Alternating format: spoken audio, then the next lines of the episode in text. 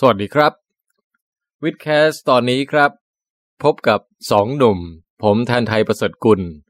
และป๋องแปงอาจบรงจันทมาศนะครับฟีเจอริงคุณสุทธิชัยหยุ่นครับ จริงๆต้องบอกว่าคุณสุทธิชัยหยุ่นนะฟีเจอริงผมกับป๋องแปงครับ เพราะว่าพวกเราเนี่ยเป็นแขกรับเชิญไปออกรายการของคุณสุทธิชัยมาครับ รายการมีชื่อว่าโลกป่วน หรือว่า disrupted world นะครับ ก็จะเป็นรายการที่พูดถึงประเด็นที่แบบสั่นสะเทือนวงการโลกในหลาย ๆ ด้านอะไรอย่างเงี้ยนะฮะ ซึ่งอตอนที่ไปออกมาเนี่ยก็เป็นตอนสะดุดีชีวิตและผลงานของศาสตราจารย์สตีเฟนฮอว์กิงผู้ล่วงลับนะครับเพิ่งจะเสียชีวิตไปเมื่อต้นปีนี้เองวันที่ 14 มีนาคม 2018 นะครับ คุณสตีเฟนฮอว์กิงนี่ก็เป็นตำนานนะฮะ สุดยอดนักฟิสิกส์ แล้วก็สุดยอดอัจฉริยะ แห่งยุคสมัย ทุกคนเนี่ยมีภาพจำของเขาอยู่ในหัวก็คือ เป็นชายพิการที่นั่งรถเข็น แต่ว่าสมองของเขาเนี่ยไม่ได้ถูกจองจำไปด้วยนะครับ เรื่องที่เขาคิดแต่ละเรื่องเนี่ยโอ้โห ไปไกลถึงสุดขอบจักรวาลนะครับ ผลงานของสตีเฟนฮอว์กิงมีอะไรบ้าง เหตุใดโลกถึงจารึกชื่อของเขาไว้ในประวัติศาสตร์นะฮะ แล้วก็ที่สำคัญคือคุณสตีเฟนฮอว์กิงเขา ทิ้งมรดกอะไรไว้ให้คนรุ่นหลังเนี่ยได้นำไปคบคิดต่อยอดบ้างนะครับ นี่แหละครับคือหัวข้อที่คุณสุทธิชัยยุ่นได้เชิญชวน ผมแล้วก็ปองแปงไปนั่งคุยร่วมกันนะฮะบทสนทนาที่จะเอามาลงเป็นวิดแคส64.2 ตอนนี้เนี่ยก็คือว่าเอามาแบบยาวๆ แบบว่าแทบจะไม่ได้ตัดเลยนะครับ แต่ถ้าเกิดไปดูในรายการโลกป่วนของคุณสุทธิชัยที่เวอร์ชั่นออกในทีวีเนี่ยนะฮะ ซึ่งตอนนี้ย้อนดูทางอินเทอร์เน็ตได้นะครับ เดี๋ยวผมก็จะเอาลิงก์ไปลงไว้ในเว็บไซต์ witcastthailand.com ที่เป็นหน้าประจำตอนนี้ด้วยนะครับถ้าไปดูเนี่ยจะมีแขกรับเชิญท่านอื่น ๆ ที่ไม่ใช่พวกเราอีกเยอะแยะมากมายเลยครับ ระดับครูบาอาจารย์นักฟิสิกส์นักดาราศาสตร์ชั้นนำของเมืองไทยนะฮะต่างก็จะมาคอมเมนต์เรื่องเกี่ยวกับชีวิตและผลงานแล้วก็ความประทับใจที่แต่ละคนมีต่อคุณสตีเฟนฮอว์กิงก็จะเป็นตัดสลับสลับระหว่างแขกรับเชิญแต่ละคนนะครับ ก็จะมีพวกเราโผล่ไป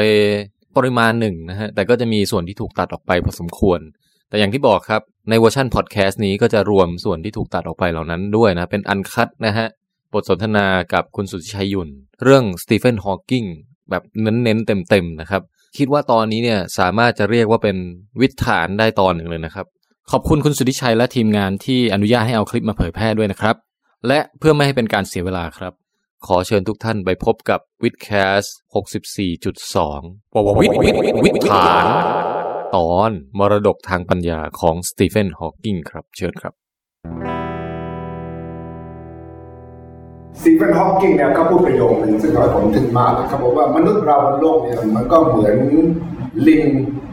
ที่ฉลาดนิดนึงครับ เราอยู่บนดาวเคราะห์ที่เล็กๆเราอยู่ในดวงดาวที่ก็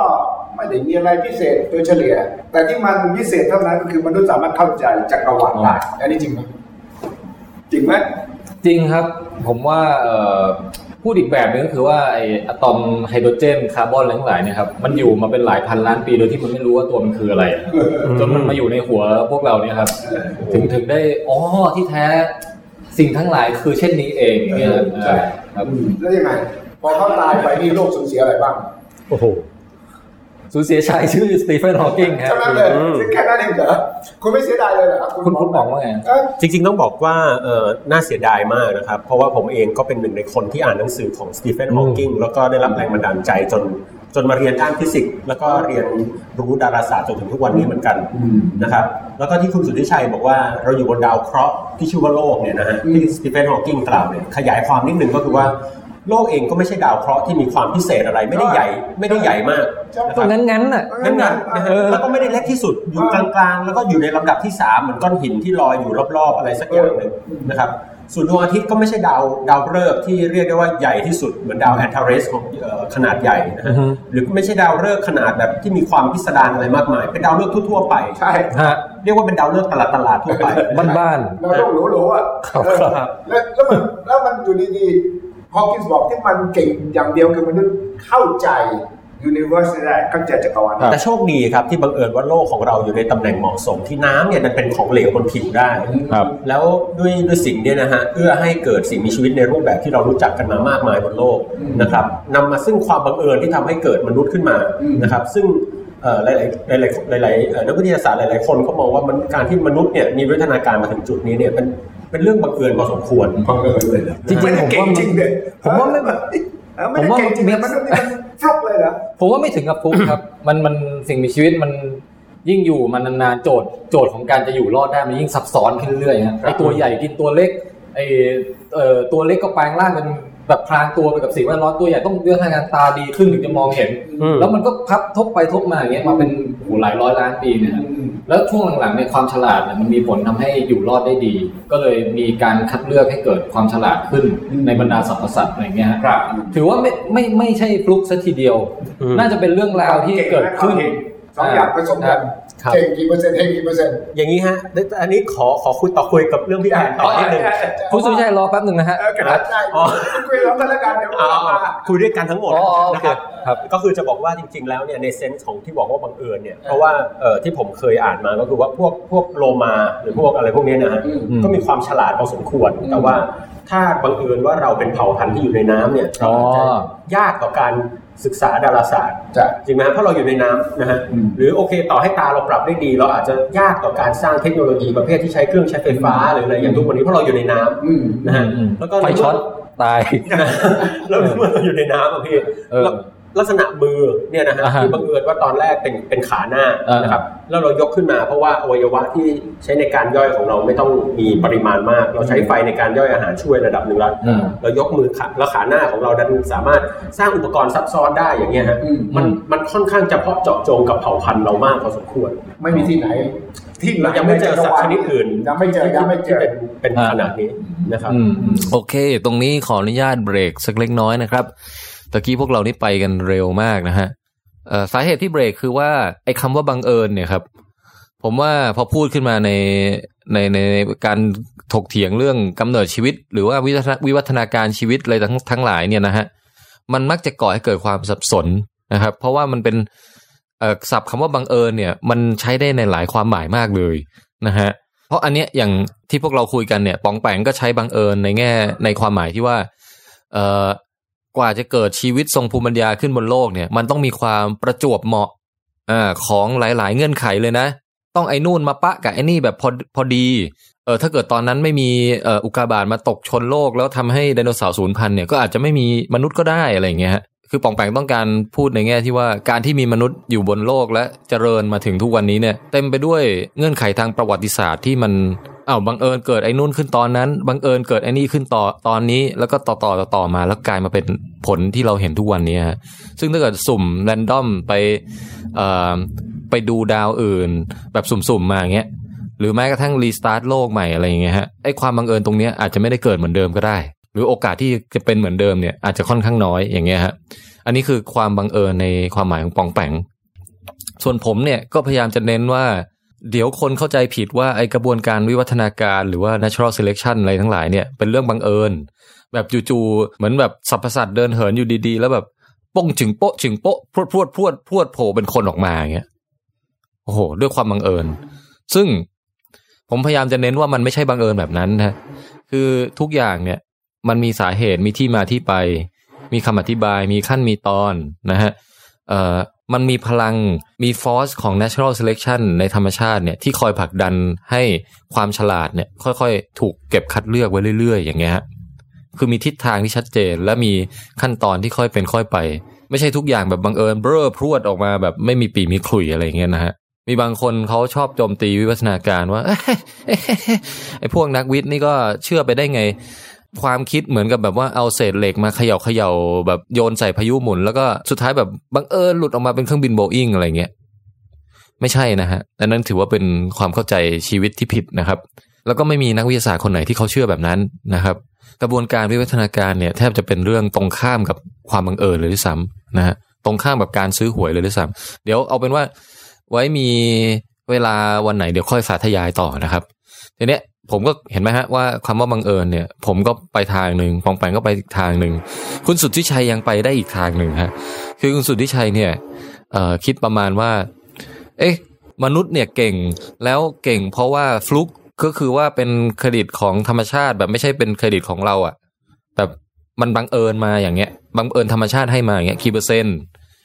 แล้วก็เป็นเครดิตของมนุษยชาติเองที่เราประดิษฐ์คิดค้นเอง ฉลาดเองอะไรเงี้ยอีกกี่เปอร์เซ็นต์นะฮะอันนี้ก็เป็นความหมายของคุณสุทธิชัยอีก โอ้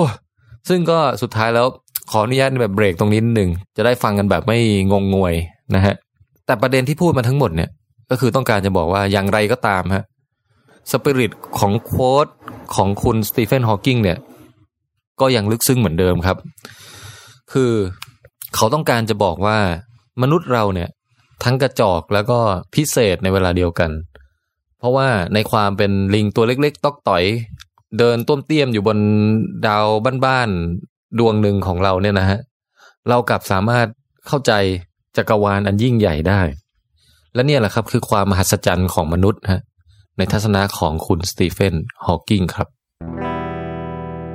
สตีเฟนฮอว์กิงเจอ ค้นพบอะไรที่ทำให้เขาโดดเด่นอย่างเงี้ยผมก็ไม่เห็นมีใครบอกว่าเขาค้นพบอะไรเป็นอะไรพิเศษอ๋อหรืออะไรเอางี้ก่อนนะครับผมผมต้องออกตัวก่อนว่าผมเรียนมาทางด้านชีววิทยานะฮะแล้วทุกวันนี้เป็นเอ่อเรียกตัวเองว่าเป็นนักสื่อสารวิทยาศาสตร์อืมคือชอบเอาความรู้วิทยาศาสตร์มาคุยให้ชาวบ้านฟังอะไรอย่างเงี้ยครับ ซึ่งเอ่อสตีเฟนฮอว์กิงเนี่ยเขามี สร้างจุดประกายให้ชีวิตผมเนี่ยตอนสมัยผมเป็นเด็กโอ้โห ๆ แล้วเขาเขียนหนังสือเรื่อง Brief History of Time ใช่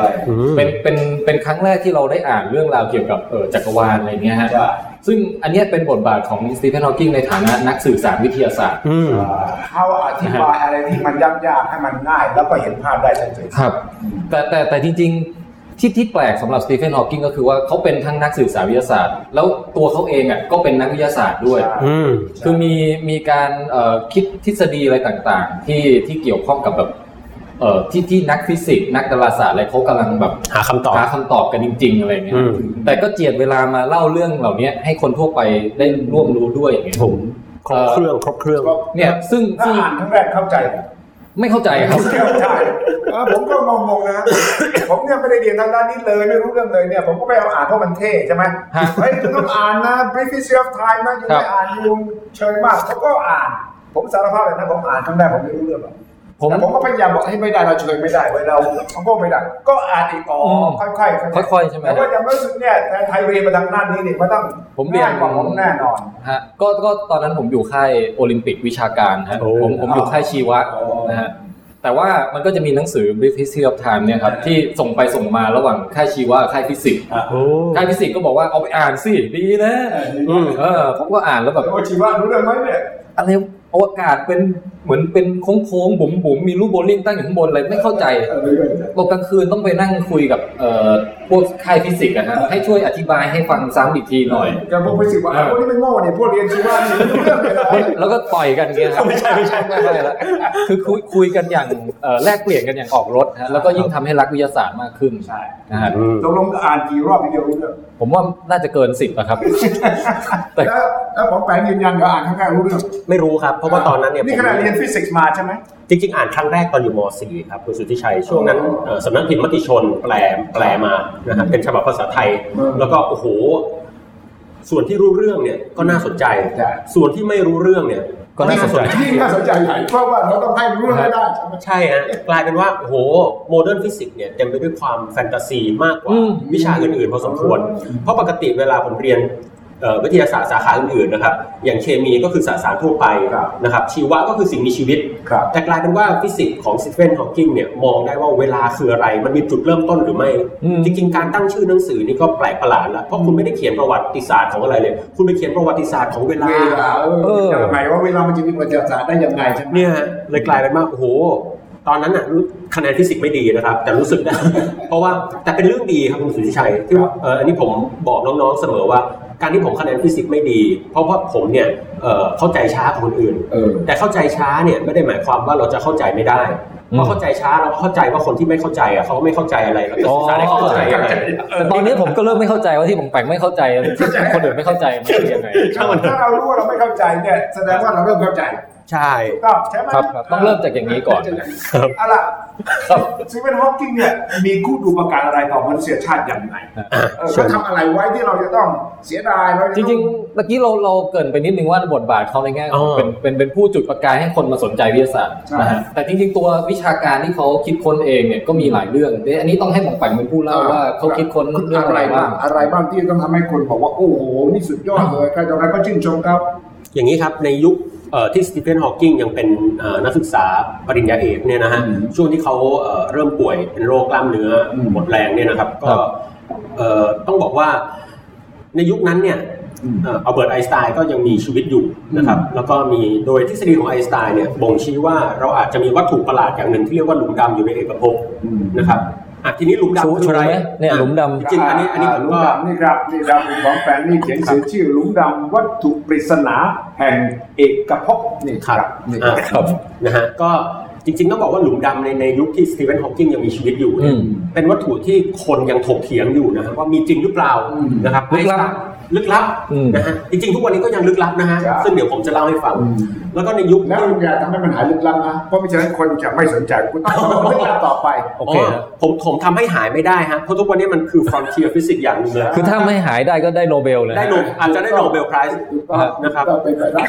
อ่าอย่างไรก็ตามในยุคนั้นเนี่ย ไอน์สไตน์ก็ไม่เชื่อด้วยซ้ำว่าหลุมดำมีจริงอืมคืออย่างนี้ครับไอน์สไตน์เนี่ยสร้างทฤษฎีชื่อสัมพัทธภาพทั่วไปออกมาอืมนะครับอืมทฤษฎีเนี่ยบ่งชี้ว่าอาจจะมีวัตถุบางอย่างที่ความโน้มถ่วงมันเข้มจนกระทั่งแสงเนี่ยไม่สามารถหลุดออกมาได้อืมนะฮะ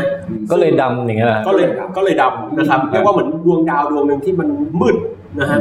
ซึ่งมันขัดกับเซนส์ของเราว่าดาวมันต้องสว่างเออก็ นะฮะเอ๊ะแล้วดาวมืดมันจะมีได้อย่างไรอืมนะครับ ก็ปรากฏว่าว่ามันมืดคุณจะไปเห็นได้อย่างไรฮะอืมปรากฏว่าเราเห็นได้ครับเพราะว่าแทนที่เราจะใช้แสงที่เรา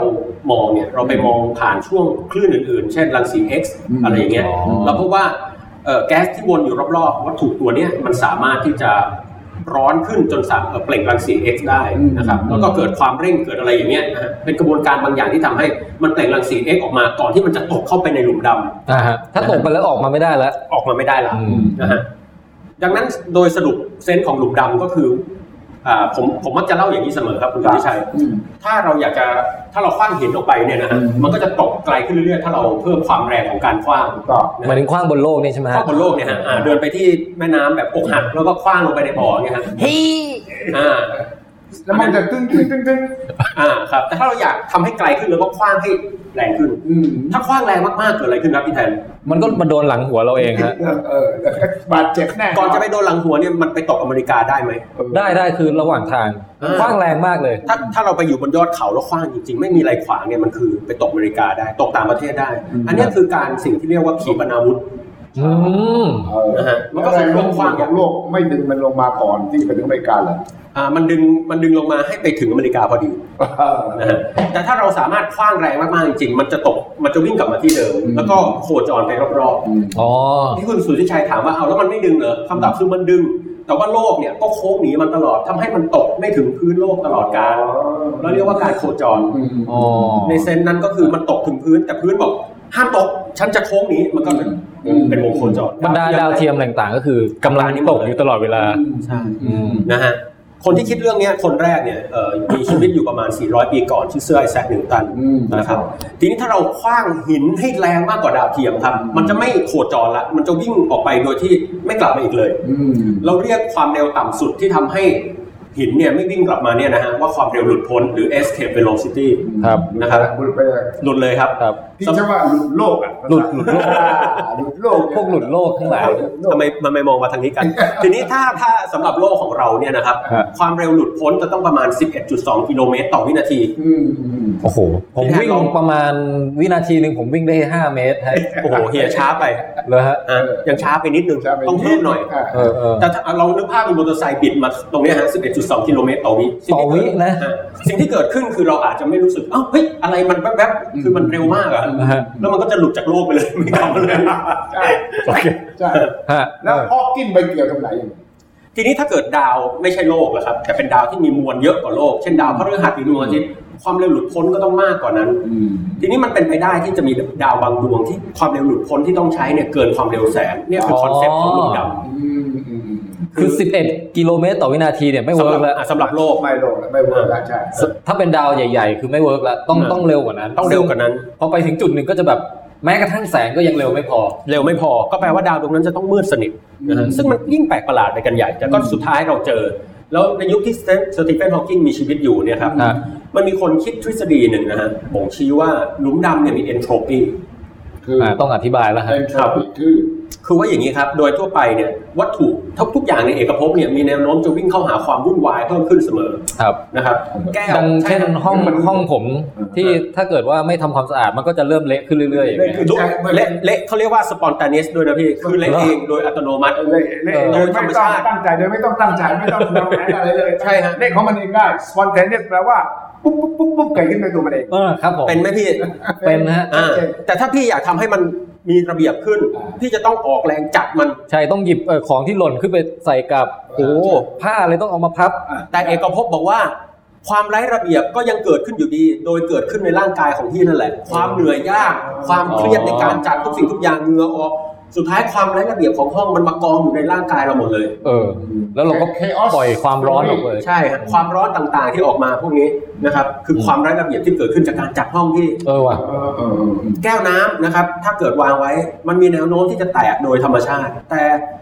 พอแตกออกมาก็มีเสียงดังเพลงอืมแต่เราไม่เคยเห็นเอาแก้วแตกมาใส่เสียงเพลงเข้าไปแล้วกลับมาเป็นแก้วเหมือนเดิมไม่มีที่แทนเคยเห็นไหมสักยังครั้งหนึ่ง ทุกวันนี้ยังไม่เห็นอ่ายังไม่เห็น แต่โดยโดยหลักการเชิงสถิติมันอาจจะเป็นไปได้ แต่ต้องรอจนกว่าอายุเอกภพจะผ่านไปประมาณแบบเจ็ดหมื่นล้านปีเลยทำนองนั้นเออแต่โอเคมันเป็นไปไม่ได้ในทางปฏิบัตินะครับอืมแต่ทุกสิ่งทุกอย่างจะต้องวิ่งเข้าสู่ความวุ่นวายมากขึ้น ทีนี้ตัวแปรที่ใช้วัดความวุ่นวายเขาเรียกเอนโทรปีเออโทรปีวุ่นวายมากคือ entropy มากหรือน้อยฮะมากครับอืมคำนี้ใครตั้งอะอ่า คนที่ตั้งคนแรกๆเนี่ยเอ่อรู้สึกจะชื่อ Clausius นะครับเอ่อ Clausius อืม Clausius statement ก็คือคนที่คิดเรื่องหลักการข้อนี้ด้วยนะครับอืมนะทีนี้ความน่าสนใจคือว่าเอ่อแล้วถ้าเราเอาของไปทิ้งในหลุมดำมากขึ้นเรื่อยๆจะเกิดอะไรขึ้น เราไม่สามารถวัดปริมาณภายในต่างๆ ภายในหลุมดำได้นะฮะเออทิ้งเข้าไปมันก็หายไป ทิ้งเข้าไปมันก็หายไปใช่ แสงมันหลุดออกมาไม่ได้อินโฟเมชันหลุดมาไม่ได้แปลว่าอ้าวแปลว่าเอนโทรปีที่เราวัดได้ในเอกภพมันลดลงลดลงเรื่อยๆ ถ้าเราเอาไปทิ้งในในหลุมดำอืมอ๋ออย่างเนี้ยก็เท่ากับว่าผิดหลักการที่เรียกว่ากฎข้อ 2 ของ thermodynamics ที่ผมกล่าวเมื่อสักครู่เนี่ยนะฮะก็คือเอนโทรปีหรือความวุ่นวายเอกภพจะต้องเพิ่มขึ้นเรื่อยอืมอ๋อพอมีหลุมดำมาแล้วมันทำให้ทุกอย่างแบบ ยังไงอะคือแบบว่าๆอ่าแทนที่เอนโทรปีมันจะหายไปเอนโทรปีมันดันลดลงได้ ด้วยการเอาของที่วุ่นวายไปทิ้งในหลุมดำอะใครวุ่นวายห้องพี่แทนรกใช่ไหมผมเอาไปทิ้งในหลุมดหายไปเลยอะหายไปเลยไม่วุ่นวายแล้วพี่ซึ่งซึ่งผิดกฎฟิสิกส์บางอย่าง ผิดกฎฟิสิกส์ที่เรียกว่ากฎ เชิงความร้อนใช่อ๋อ ก็เลยเป็นปริศนาที่ว่าเอ้ยจะแก้ไขข้อนี้ยังไงใช่ใช่ตกลงฮอกกินก็ไปเจอทางออกคำตอบของปริศนานี่ คนที่แก้ปัญหานี้ได้เนี่ยชื่อเจคอบเบคเคนสไตน์ครับซึ่งเป็นเพื่อนสตีเฟนฮอว์กิงบอกว่าอ๋อโอ้ยหลุมดำเนี่ยมีเอนโทรปีเอนโทรปีนะฮะเราวัดหลุมเราวัดบริเวณขอบหลุมดำที่เป็นมืดๆเนี่ยได้ว่ามันสามารถมันมันมีมันมีวิธีวัดบางอย่างแหละแต่ว่าเออ ผมขอไม่เล่าในที่นี้นะฮะแต่ว่ามันมีวิธีบางอย่างสามารถวัดได้ว่าเอนโทรปีมันกระจายอยู่ที่ขอบของของของมันอือฮึคนก็เถียงว่าขอบมันเป็นแค่มืดๆเฉยๆมันจะเป็นมีความวุ่นวายอะไรเออเออใช่เจคอบเบคเคนสไตน์ยกตัวอย่างอะไรผมไม่ทราบ แต่ทุกวันนี้เขาสอนสอนกันก็บอกว่าให้ยกตัวอย่างด้วยด้วยคลื่นเอ่อเวลาทีวีมันซ่าๆครับ อืมเราพบว่าถ้าทีวีซ่ามากๆเนี่ยมันก็เหมือนมีเอนโทรปีมาก แต่ถ้าเรามองที่สเกลถอยออกมามากเกินไป มันจะกลายเป็นสีเทาเรียบๆติดกันหมดอ๋อดังนั้นหลุมดำเนี่ยอาจจะเหมือนกับว่าเราไปมองที่สเกลใหญ่เกินไปมันเลยดูดำมืดมิดติดกันหมดแต่ถ้ามองเล็กลงไปจริงๆเราอาจจะเห็นความวุ่นวายขยุกขยุกอยู่บนผิวผิวนั้นอ๋อคือ entropy ไปไปรวมมาอยู่ตรงนั้น อยู่อยู่บนผิวหลุมดำอ๋อครับฮอกกินเกี่ยวอะไรไม่ตอบเลยจะใกล้จะมาถึงฮอว์กิงใกล้แล้วแล้วมันมันเดินทางอ้อมมันอ๋เป็นอฮครัอบกกิ นไปนั่นแหละคืออย่างนี้ครับ เพราะว่าความรู้พื้นฐานทุกอย่างที่สตีเฟนฮอว์สิ่งที่สตีเฟนฮอว์กิงสร้างขึ้นมาเนี่ยค่อนข้างจะเป็นของที่ต้องวางอยู่บนไหล่ยักษ์หลายตนมากฮะๆนะฮะต้องเล่าเท้าความมาก่อนนิดหนึ่งตอนนี้ถึงแล้วครับต้องณเหยียเกีบยรติชัยไหล่ยักษ์เนี่ยนะใช่ฮะตอนเนี้ยเจคอบเบคเคนสไตน์แก้ปัญหาได้ละบอกว่าโอเคหลุมดำมีเอนโทรปีทุกอย่างจบไม่มีปัญหาฮะหลุมดำนิ่งเป็นวัตถุที่ไม่มีความน่าสนใจอีกแล้ว แต่มีหนุ่มคนหนึ่งจากเคมบริดจ์ แล้วก็กวนเพื่อนของเขานะครับ บอกว่าสร้างปัญหาที่เหมือนกับเป็นระเบิดนิวเคลียร์ทางสติปัญญาอืมนะครับ บอกว่า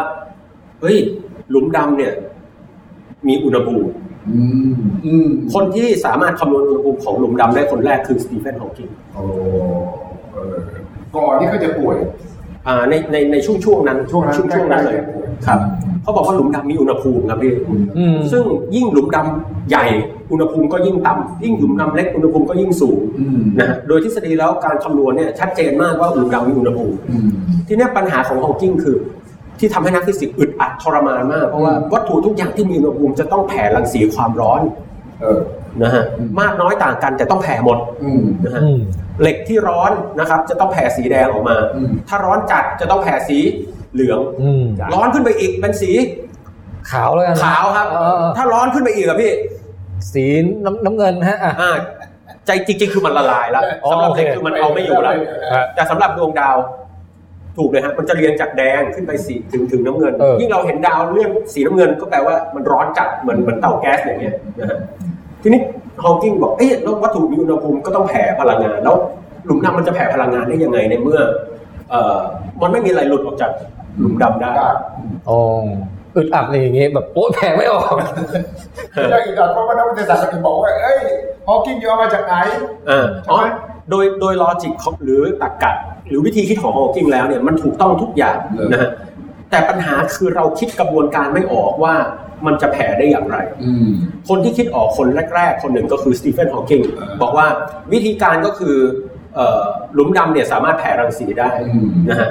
โดยที่ว่างที่เราเห็นเนี่ยอืมมันมันไม่ใช่ที่ว่างโดยสมบูรณ์อืมมันจะมีสิ่งที่เรียกว่าอนุภาคปฏิอนุภาคเกิดขึ้นอยู่ตลอดเวลา แล้วก็ชนกันหายไปอย่างรวดเร็วมากอืมทีนี้ถ้ามันมันเกิดขึ้นที่ขอบหลุมดำแล้วตัวหนึ่งหลุดลงมา อีกตัวที่วิ่งออกมาเนี่ยอืมจะเหมือนกับการแผ่รังสีของหลุมดำอืมเอาเป็นว่าฮอว์กิงมาพร้อมกับปัญหาและทางออกให้ทุกคนเข้าใจว่าหลุมดำแผ่รังสีได้เออเราเลยเรียกรังสีที่หลุมดำแผ่เนี่ยว่า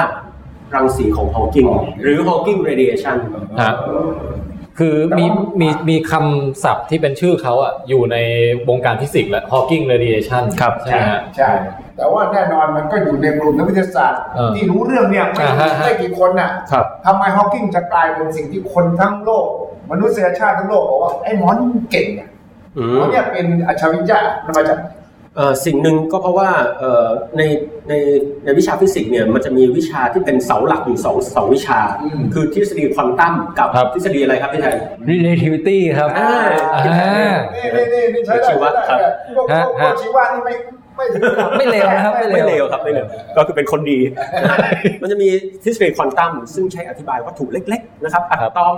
สารกึ่งตัวนำ LED ทุกสิ่งทุกอย่างใช้ทฤษฎีควอนตัมอธิบายได้หมดเออความต้องอีกทฤษฎีหนึ่งชื่อว่าสัมพัทธภาพทั่วไปของไอน์สไตน์ใช้อธิบายธรรมชาติของความโน้มถ่วงวัตถุใหญ่ๆมวลเยอะๆอะไรเนี่ยได้หมดเลยอืมนะฮะแต่สองอย่างเนี้ยไม่เคยเอามาจอยกันได้เลยจ้านะครับเอามาจอยกันทีไรเกิดเป็นค่าอนันต์ออกมา คือทฤษฎีพังหมดเลยอืมนะฮะ แต่หลุมดำเนี่ยถามว่าต้องใช้ทฤษฎีอะไรอธิบายอืมอะฝ่ายหนึ่งก็บอกว่าต้องใช้สัมพัทธภาพทั่วไปเพราะมวลมันเยอะอืมนะฮะอืมอีกคนก็บอกว่าเออจริงๆก็บอกความโน้มถ่วงมันเยอะนะฮะอืมอีกคนก็บอกว่าต้องใช้ควอนตัมเพราะขนาดมันเล็กเป็นจุดเลยมันเล็กมากนะครับอืมใจกลางของมันอ้าวสรุปใช้อะไรกันแน่อืมแล้วไม่เคยมีใครใช้สองอย่างเนี้ไปอธิบายธรรมชาติหลุมดำได้เลยครับแต่กระบวนการแผ่รังสีฮอว์กิงเนี่ยเกิดขึ้นด้วยการที่ฮอว์กิง เอาทฤษฎีอืมควอนตัมไปใช้กับสัมพัทธภาพทั่วไปได้เป็นครั้งแรก โอ้โหเชื่อมเชื่อมสองแม้จะไม่ได้รวมเป็นก้อนเดียวกันนะครับแต่แต่เรียกได้ว่าเป็นมีความโยงใยกันนะเนี่ยใช่ฮะสร้างความเชื่อมโยงกันได้เป็นครั้งแรกว่าอ๋อบริเวณพื้นผิวเอกภพถ้าเกิดความโค้งตามทฤษฎีสัมพัทธภาพทั่วไปเมื่อไหร่ ทฤษฎีจะเกิดอนุภาคฟลุกขึ้นมาได้อืมเนี่ยคือผลอย่างแรก ๆ ที่ทำให้ฮอว์กิงเนี่ยน่าทึ่งมากนะครับ คืคืออไม่มีใครแย้งกันเหรอเอ่อ มันทดลองได้จริงอ๋อนะครับก็คือว่าเอ่อปรากฏการณ์นี้จริงๆฮอว์กิงไม่ได้คิดคนแรก แต่คนชื่ออุนรูเป็นคนคิดได้คนแรกอะไรนะฮะอุนรูอุนรูอุนรูอุนรูนี่ผมไม่แน่ใจว่าเป็นคนชาติอะไรแต่อุนรูนี่ก็เป็นคนไม่มีใครรู้จักเลยนะนะไม่ค่อยดังเออนะฮะแต่จริงๆเขาเรียก Unruh effect นะครับก็คือว่าบริเวณที่ว่างเนี่ยมันไม่ได้ว่างจริง แต่จะมีพลังงาน ของที่ว่างอยู่ค่าหนึ่งนะฮะเป็นอนุภาคและปฏิอนุภาคเกิดขึ้นมาอยู่เสมอ เกิดดับเกิดดับเกิดดับอย่างรวดเร็วนะครับ และบังเอิญว่านักฟิสิกส์เนี่ยก็สามารถวัดค่าพลังงานของที่ว่างนี้ได้จริงทำให้เรื่องเนี้ยกลายเป็นเป็นเป็นสิ่งที่คนเชื่อถือกัน แล้วฮอว์กิงเนี่ยก็ได้รับเกียรตินะฮะกลายกลายเป็นเอ่อเขาเรียกว่าศาสตราจารย์ Lucasian นะครับอืมก็คือตำแหน่งเอ่อเขาเรียกว่าศาสตราจารย์ Lucasian แห่งคณิตศาสตร์ของเคมบริดจ์นะฮะก็คือเป็นเอ่อ ตำแหน่งนักคณิตศาสตร์ที่เก่งมาก ซึ่งไอแซคนิวตันเคยได้รับอืมนะครับ แล้วแต่ตัวของบองแบงเองนี่ได้ยินชื่อฮอว์กิงครั้งแรกอย่างไรแล้วก็มีความประทับใจครั้งแรกมาจากอะไรครั้งแรกเลยเนี่ยนะครับ ต้องบอกนิดนึงว่าอย่างที่พี่แทนเกริ่นไว้นะครับ ว่านักวิทยาศาสตร์ก็หรือนักฟิสิกส์เองก็จะคิดค้นทฤษฎีใหม่อืมๆนักสื่อสารวิทยาศาสตร์ อีกส่วนหนึ่งก็จะเล่าเรื่องทฤษฎีเหล่านั้นอย่างเดียว โดยอันที่ที่ที่อาจจะไม่ทำวิจัยอะไรนะครับ แต่อย่างฮอว์กิงเนี่ยถือว่าครบเครื่องมาก ก็คือตัวเองคิดทฤษฎีใหม่ ๆ ด้วย มีไอเดียใหม่ครับๆในขณะเดียวกันก็สื่อสารด้วย อย่างอะทุกคนรู้จักไอน์สไตน์ดีอืมแต่ถามว่าคนที่เล่าเรื่องของไอน์สไตน์ได้สนุกที่สุดคนหนึ่งคือใคร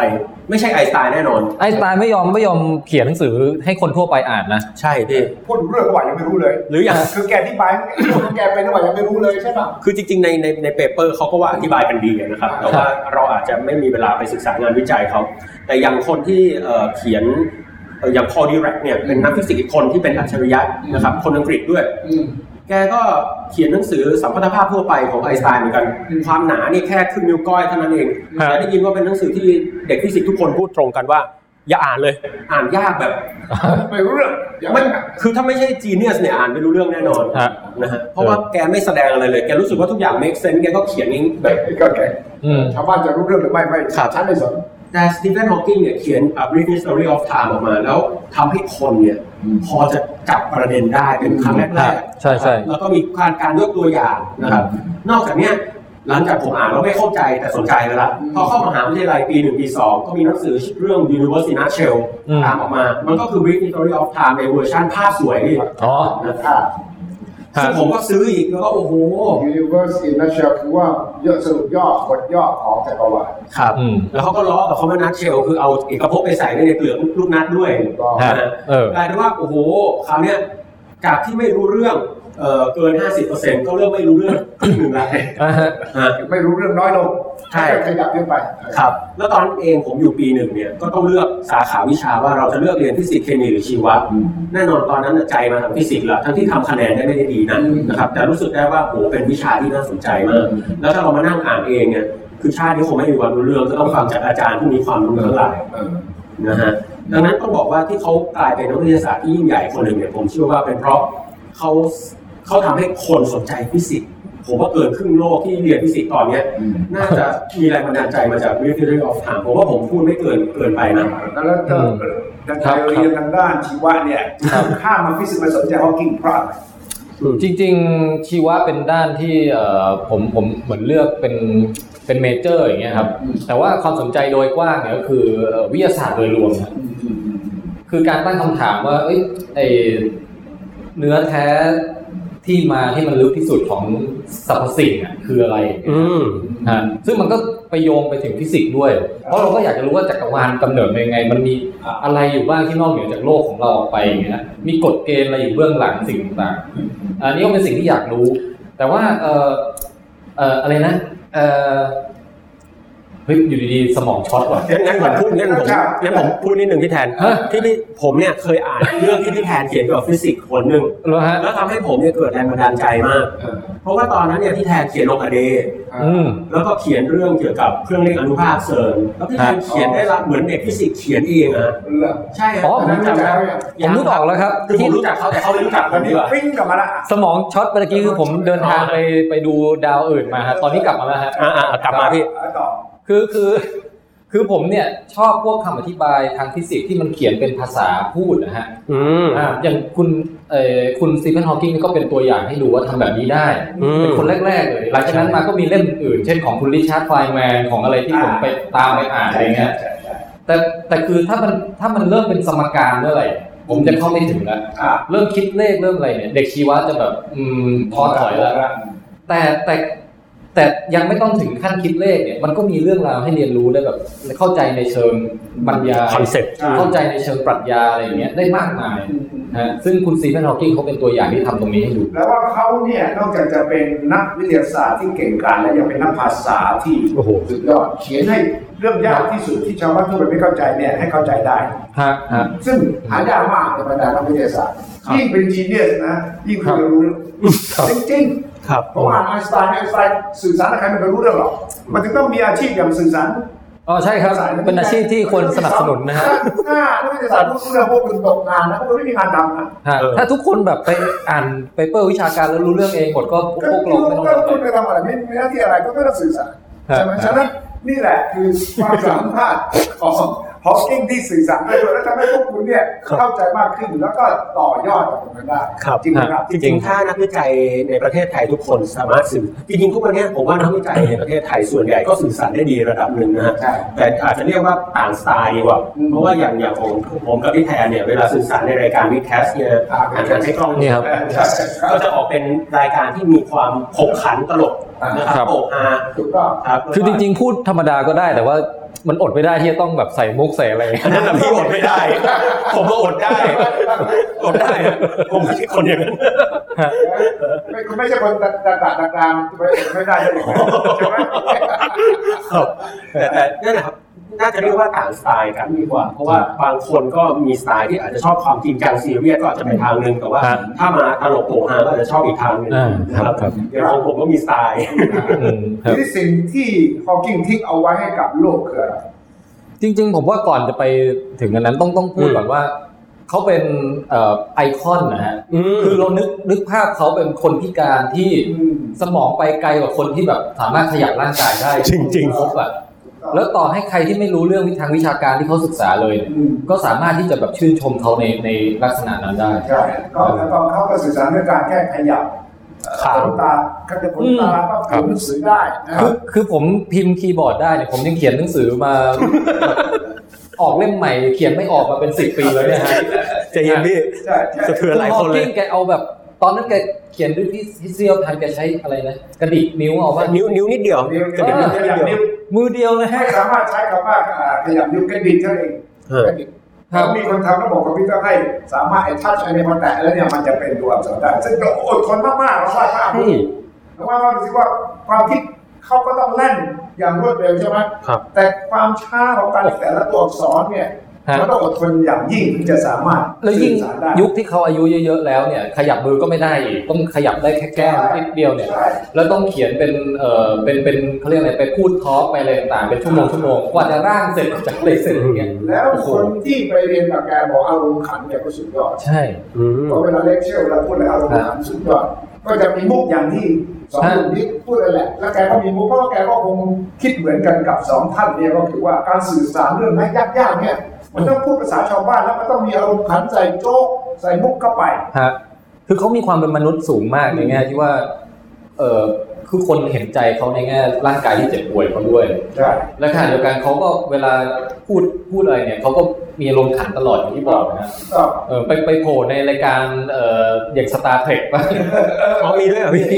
แล้วขึ้ไปนั่งเล่นไพ่กับนิวตันหรืออะไรเออแล้วก็ลอยเป็น character ลอยบ้าบอน้ำหนักก็มีใช่ป่ะฮะลอยมาแล้วก็เป็นตัวแทนของความการที่ว่าโอ้โหเอ่อคนที่คิดเรื่องลึกซึ้งมากๆเนี่ยก็ก็อารมณ์ดีได้ก็มีอารมณ์ขันแล้วทำอะไรที่มัน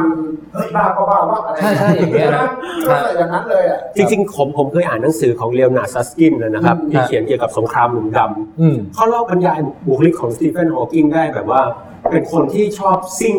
รถของเขาอะไปตามมหาวิทยาลัไอ้ไอ้รถเข็นเนี่ยเหรอฮะใช่ฮะโอ้ใน campus ได้ยินว่าซิ่งแบบเร็วมากใช่ไหมพี่เพื่อให้คนสนใจแล้วก็มาคุยเรียกความสนใจมาคุยไงเพราะครับพอเรียกความสนใจมาคุยอ่าเสร็จฉันจะไล่กันฟังอืมเรื่องที่ฉันอยากเล่าเรื่องเดิมนะปกติถ้าฉันถ้าเป็นคนป่วยคนพิการเธอก็ไม่มาใกล้ฉันใช่ไหมแต่ว่าถ้าฉันทำไม่เห็นแปลกเอ้ยคนที่ทำอะไรอะวิ่งมาฉันก็ได้เหยื่อแล้วคุณก็มาฟัง ครับฉันอยากจะพูดแล้วมีอยู่ครั้งหนึ่งนะฮะเห็นว่าไปถกเถียงกับคุณเลโอนาร์ดซัสกิน แล้วก็มีหลาย ๆ คนคิดตอนที่เป็นเอ่อนักฟิสิกส์รางวัลโนเบลปีปี 2017 เนี่ยนะคุยกันอยู่บนเนินแล้วจู่ๆแบบรถเข็นแกล่วงลงไปในที่เนินนะครับแล้วมันเข็นลงไปแล้วทุกคนแบบไล่ตามแบบจะไปจะไปจับอะพี่เออแล้วบอกว่าพอลงไปถึงอะรถแกแบบแบบดริฟต์อะรุบดริฟต์เหรอกลับมาแล้วแกก็หัวเราะบอกเฮ้ย ทานเปล่าอะไรเงี้ยเออคือคือแกตั้งใจลงเองแกตั้งใจลงโอ้โหเออเสียงมากนะฮะแล้วทุกคนก็เกิดอืมเอาไอ้นี่คนโดนตกหลุมหายไปหายเลยนะเนี่ยจริงๆ ถ้าแกยังอยู่แบบไม่ไม่รีบเสียไปซะก่อนเนี่ยอีลอนมัสอาจจะติดไอพ่นให้แกนะใช่แล้วก็จะบอกเออเดี๋ยวไปติดได้เดี๋ยวไปติดได้แล้วก็ไปดาวอังคารด้วยกันเพราะว่าฮอกกิ้งเป็นคนพูดเลยว่าเราต้องหาดาวเคราะห์ดวงใหม่แล้วอืม ที่จะไปยึดดาวเคราะห์ดวงใหม่เพราะโลกนี้อยู่ไม่ได้อีกนานเท่าไหร่แล้วนี่จำได้ไหมครับเขาบอกว่าโลกเนี้ยมันจะไม่สามารถเอ่อให้มนุษย์อยู่ได้ในสภาพปัจจุบันอีกต่อไปดังนั้นเขาคงจะเป็นแรงบันดาลใจให้กับหลายหลายๆคนที่คิดว่าต้องไปค้นหาที่ครับใหม่ที่มนุษย์พึงจะอยู่ได้ เป็นที่มาของ Mission to Mars อะไรต่างๆด้วยแต่ว่าอะไรคือสิ่งที่ที่ legacy ที่เขาทิ้งเอาไว้ สิ่งหนึ่งที่สตีเฟนฮอว์กิงทิ้งไว้เนี่ยนะครับ ก็คือรังสีของฮอว์กิงอ่านะครับซึ่งซึ่งยังไม่มีใครตรวจจับได้อืมต้องบอกว่าถ้าตรวจจับได้เนี่ยจริงๆฮอว์กิงเนี่ยน่าจะเป็นหนึ่งในคนที่ได้รับรางวัลโนเบลอืมนะฮะแต่น่าเสียดายที่รางวัลโนเบลไม่ได้ให้กับผู้ที่เสียชีวิตไปแล้วอ๋อนะครับทีนี้เอ่อแล้วทำไมรังสีฮอว์กิงถึงเป็นสิ่งที่โอ้โหยิ่งใหญ่จังเลยทำไมโรงงานที่สิต้องพูดถึงอืมก็แค่การแผ่รังสีนะฮะอืมอืมอย่างแรกเลยเพราะว่าเราไม่เคยรู้มาก่อนครับว่า เอ่อเอกภพมีวิธีการแผ่รังสีในลักษณะนี้ด้วย เรารู้ดีว่าวัตถุร้อนจะแผ่รังสีนี่คือกระบวนการที่หนึ่งอย่างที่สองคือพวกประจุไฟฟ้าที่ถูกมีความเร่งนะครับ ก็จะสามารถแผ่รังสีได้ใช่นะฮะอย่างเช่นเครื่องซิงโครตรอนอะไรต่างๆนานาครับแต่เอ่อวิธีการแผ่รังสีที่ขอบหลุมดำเนี่ยเป็นกระบวนการใหม่ที่ปรากฏการณ์ใหม่ปรากฏการณ์ใหม่ที่เอกภพเราไม่เคยนักฟิสิกส์ไม่รู้มาก่อนว่ามันมีจริงหรือเปล่าแล้วว่ามันเป็นกระบวนการที่ทำให้เกิดพลังงานขึ้นมาได้จริงหรือเปล่าอืมครับและอย่างที่สองคือเอ่อ การที่สตีเฟนฮอว์กิงยิ่งใหญ่จากผลงานนี้ก็เพราะว่า ยิ่งหลุมดำแผ่รังสีเนี่ยหลุมดำจะยิ่งมีขนาดเล็กลงเรื่อยๆนะฮะอ๋อหดเล็กหดใช่ฮะเขาเรียกว่า evaporate ก็คือตัวมันค่อยๆระเหยเลยออกมาเหมือนกับเหมือนกับหลุมดำตั้งอยู่แล้วก็ระเหยออกเป็นรังสีแล้วก็เล็กลงเล็กลงอืมพอเล็กลงถึงจุดหนึงจะปุ๊บหายไปเลยอ่า นี่มันอืมนี่มันนิยายวิทยาศาสตร์นี่อยู่ทีนี้ในโต๊ะหมายไปเลยนี่ลองเด็กนี่นี่ใช่ฮะทีเนี้ยนักนักฟิสิกส์เขาเขาพูดเหมือนคุณสุทธิชัยเลยครับบอกว่าเฮ้ยนี่มันนิยายเนี่ยเพราะอะไรเพราะว่ายิ่งมีของตกเข้าไป สมมติมีของตกเข้าไป แล้วมันเกิดการแผ่รังสีออกมาอะสุดท้ายแล้วของมันหายไปเลยหายได้ยังไงสสารมันไม่หายไป คือมันอาจจะเปลี่ยนรูปได้ แต่ทีเนี้ยมันมีเอ่อทฤษฎีควอนตัมบ่งชี้ว่าเอ่อมันจะข้อมูลข่าวสารข้อมูลต่างๆนะอืมของอะตอมเนี่ยจะต้องไม่ถูกทำลายครับอ่า แต่ถ้าเป็นแบบนี้แปลว่าหลักการของควอนตัมอาจจะมีปัญหา ใช่ เพราะว่าเนี่ยก็โดโดยยท้าทายแล้วฮะทฤษฎีนี้ถูกท้าททายฤษฎีที่ว่าเป็นเสาหลักนะฮะถูกท้าทายว่าอ้าวอย่างนี้แปลว่า ข้อมูลหายได้อืมเกิดปัญหาอืมอีกสายหนึงก็บอกว่ามันไม่หายอืมอืมอืมเวลาวัตถุเข้าใกล้เนี่ย ข้อมูลเนี่ยอืม กลับออกมาในรูปรังสีของฮอว์กิงแล้วมันไม่ได้หายไป ข้อมูลน่ะถูกบรรจุอยู่ในรังสีฮอว์อ๋กิอแต่บังเอิญว่าหลักการของควอนตัมก็บ่งบ่งบอกว่าข้อมูลถูกก๊อปปี้ไม่ได้อืมถ้าถูกก๊อปปี้ได้ผิดหลักการอืมเออสรุปการมีอยู่ของรังสีฮอว์กิงเนี่ยอืมทำให้ทฤษฎีควอนตัมเนี่ยสั่นสะเทือนอย่างมากใช่โดนเขย่าเลยแหละครับนะฮะคือมันในในทางปรัชญามันคือเอ่อเหมือนกับเป็นคำถามที่ระดับลึกเลยไหมว่า ข้อมูลต่างๆ ในจักรวาลสามารถหายไปได้หรือเปล่าอะไรเงี้ยไหมซึ่งควอนตัมบ่งชี้เลยครับว่าถ้าทฤเอ่อทฤษฎีที่ดีที่สุดในโลกที่ใช้อธิบายสิ่งเล็กๆตอนนี้บ่งชี้ว่าข้อมูลต้องไม่หายอืมและต้องถูกสร้างใหม่ไม่ได้ มันแค่เปลี่ยนรูปของข้อมูลและถูกถ่ายโอนไปยังอนุภาคสสาร ข้อมูลครับเขาเรียก information เป็น information แต่เวลาผมทำมือถือผมตกน้ำเนี่ยข้อมูลหายนะไม่ได้แน่นอนมันเอ่อไม่ได้คำว่าไม่ได้เลยข้อมูลในมือถือของพี่แทนเนี่ยนะครับจริงๆแล้วเนี่ยมันยังอยู่ในในมือถือนั่นแหละเพียงแต่ว่าเอ่อเราไม่มีเทคโนโลยีที่จะไปดึงข้อมูลตรงยันั้งนอยู่ยังอยู่อ๋อ ยังอยู่แต่คุณเอากลับมาไม่ได้เท่านั้นเองความเป็นแทนไทยประเสริฐกุลก็ไม่มีวันหายไปจากเอกภพสมมติสมมติพี่เอ่อ ยังไงดีล่ะ สมมติเอ่อ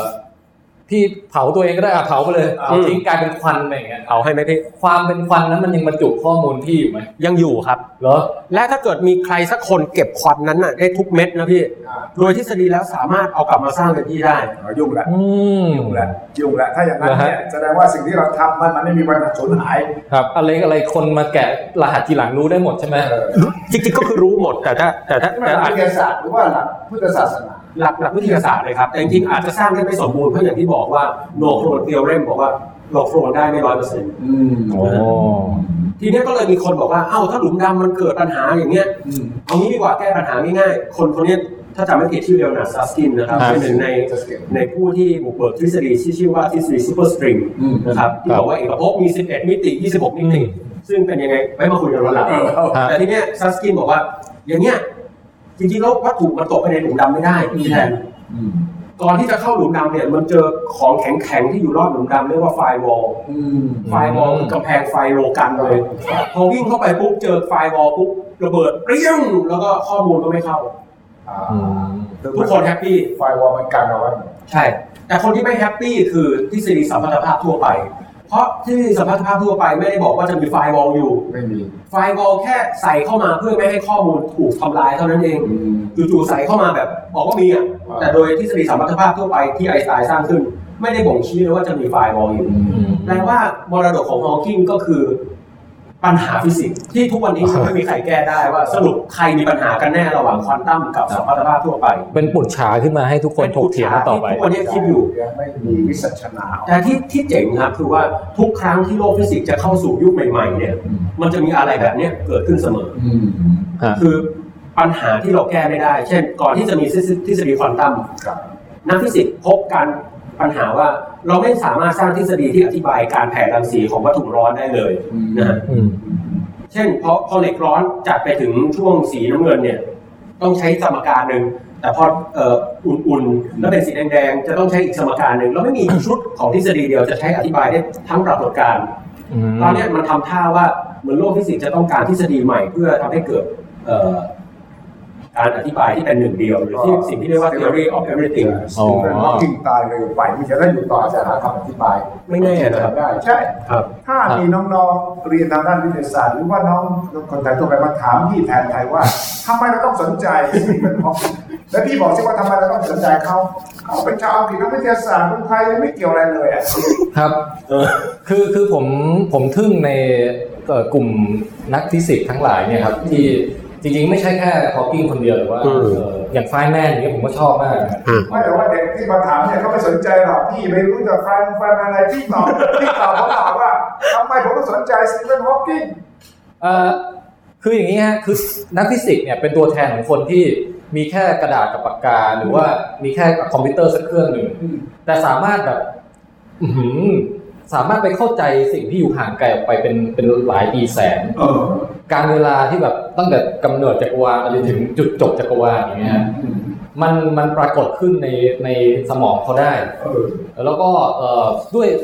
ด้วยภาษาทางคณิตศาสตร์ด้วยอะไรอย่างเงี้ยฮะมันพยายามทำความเข้าใจว่าไอ้ธรรมชาติที่แท้จริงของธรรมชาติมันคืออะไรใช่ไหมฮะเอ่อแล้ว ไอ้ตรงแค่ตรงเนี้ยก็ถือว่าน่าติดตามแล้วแต่ถ้าเกิดคุณอยากให้ใกล้ตัวกว่านั้นอีกลองนึกย้อนไปสมัยที่เอ่อคนที่เพิ่งจะเพิ่งจะเริ่มทำความเข้าใจเรื่องแม่เหล็กกับไฟฟ้า ตอนแรกไม่มีใครรู้ว่าเอ่อแม่เหล็กกับไฟฟ้าเกี่ยวยังไง แล้วก็อืมจะเอาไปทำอะไร แต่เราอยากรู้เจาะไปที่ว่าปรากฏการณ์ความจริงตรงเนี้ยมันคืออะไรก่อนบรรยายมันให้ได้ก่อนใช่พอบรรยายมันได้เสร็จแล้วปุ๊บโอ้โหกลายเป็นอะไรฮะกลายเป็น